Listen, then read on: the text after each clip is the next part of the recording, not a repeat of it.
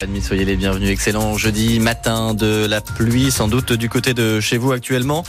Du vent également, c'est ce que nous annonce Météo France. Si ça souffle déjà un peu ce matin, vous nous alertez, vous nous l'écrivez sur le Facebook de France Bleu Alsace et ça devrait souffler encore plus fort en fin d'après-midi. Le temps restera bien gris, le soleil c'est pour la journée de demain. Température jusqu'à 14 au meilleur de l'après-midi. Dans le nord Alsace, Louise, des habitants vent debout contre un projet de forage de lithium. Ça se passe à Athènes, dans l'Outre-Forêt. Cet or blanc sert notamment à fabriquer les batteries des voitures électriques. Et l'entreprise Lithium de France veut construire un parc industriel dans le village. Un projet qui inquiète beaucoup le collectif de riverains Athènes Demain, Émilie Poux. Pour l'instant, ce n'est qu'un immense champ cultivé entre la forêt communale et l'entrée du village. Muriel est membre du collectif. Le futur terrain va aller jusqu'à la forêt, vous voyez, ici, ici, ici. Vous suivez, vous continuez, vous continuez, vous continuez, vous continuez, jusque là-bas. 54 hectares, 75 terrains de foot.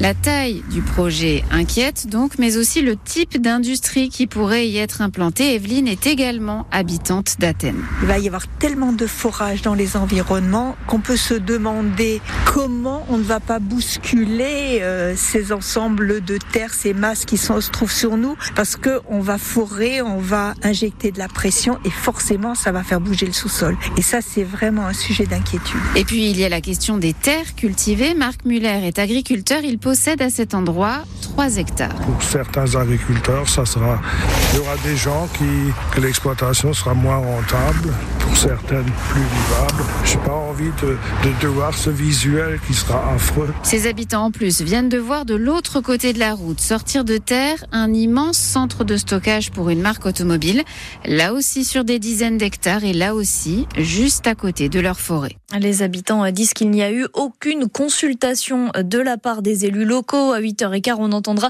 la réponse et les arguments de Paul Heinz, le président de la communauté de communes de l'Outre-Forêt, sera notre invité. À 7h45, on sera avec Geoffrey Zoll, maître de conférence à la fac de médecine de Strasbourg et fondateur du programme Mes meilleurs menus. On parlera avec lui de cette étude du réseau Action Climat qui préconise de manger moitié moins de viande si on veut atteindre les objectifs climatiques. Et vous, seriez-vous prêt à réduire votre consommation de viande de moitié, pourquoi pas? On attend vos témoignages au 03 88 25 15 15. Relocaliser la production des médicaments, Louise, pour éviter les ruptures de stock. C'est l'un des objectifs d'un nouveau plan gouvernemental, alors que 80 médicaments ont été signalés en pénurie depuis le début de l'année. La ministre du Travail et de la Santé, Catherine Vautrin, envisage aussi d'alerter en temps réel les médecins quand ils écrivent leurs ordonnances. Ce qu'il faut que nous arrivions à faire mieux encore, c'est cette capacité à ce que le médecin, sur son logiciel de prescription, puisse effectivement savoir que tel ou tel produit n'est pas disponible le jour où il veut, par exemple, le prescrire, avec un espèce de pop-up qui dit « Attention, aujourd'hui, amoxicilline en rupture », par exemple.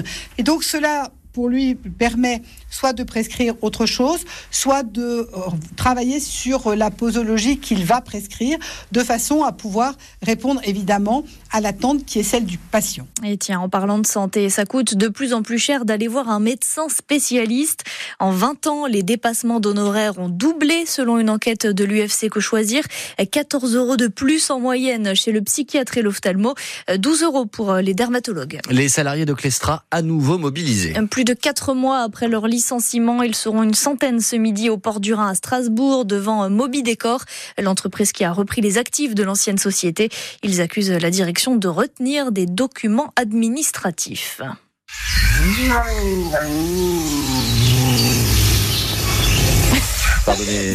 Pardonnez ma stupeur. Vous savez ce que c'est, Hubert? Absolument pas. C'est le son d'un serval, un félin originaire d'Afrique. On peut le remettre. Allez, on se fait plaisir. Un gros chat, quoi, en fait. Bon, il a été repéré mardi dernier à Vézelois, c'est tout près de chez nous, dans le territoire de Belfort. Roland Jacquemin, le maire de la commune, nous raconte cette surprenante visite. J'ai vu un animal, comme un gros chat. Ça ressemble fortement à un lynx, mais disons que c'est couleur marron clair tacheté, quoi. Et donc après, ils l'ont endormi, ils l'ont mis dans une grosse cage. Il y avait les gens de l'OSB qui étaient là. Apparemment, il était près du poulailler, mais heureusement, les habitants qui avaient le poulailler étaient grillagés, donc il était terré, tapis dans un coin. Il était plus craintif après, parce qu'il était cerné par les brigades de gendarmerie, de pompiers. Les gens ont eu un petit peu peur, parce que c'est vrai que ça court vite, ça saute très haut, ça peut être dangereux, quoi. Apparemment, il n'est pas pucé, donc ça veut dire que c'est un animal qui est illégal, hein. C'était illégal. De toute façon, on n'a pas le droit d'en détenir de ce genre d'animal en France. Donc ça veut dire que c'est soit de la contrebande, soit... c'est illégal, quoi. Voilà, l'animal a été transféré aux zoos de la citadelle de Besançon, où il est en sécurité avant son transfert définitif vers un zoo du côté de Saint-Étienne. On a appris hier soir la mort de Micheline Prel, la doyenne des actrices françaises, est morte à l'âge de 101 ans. Elle a joué dans plus de 150 films, dont Le Diable corps en 1947 ou plus récemment Vénus beauté en 1999.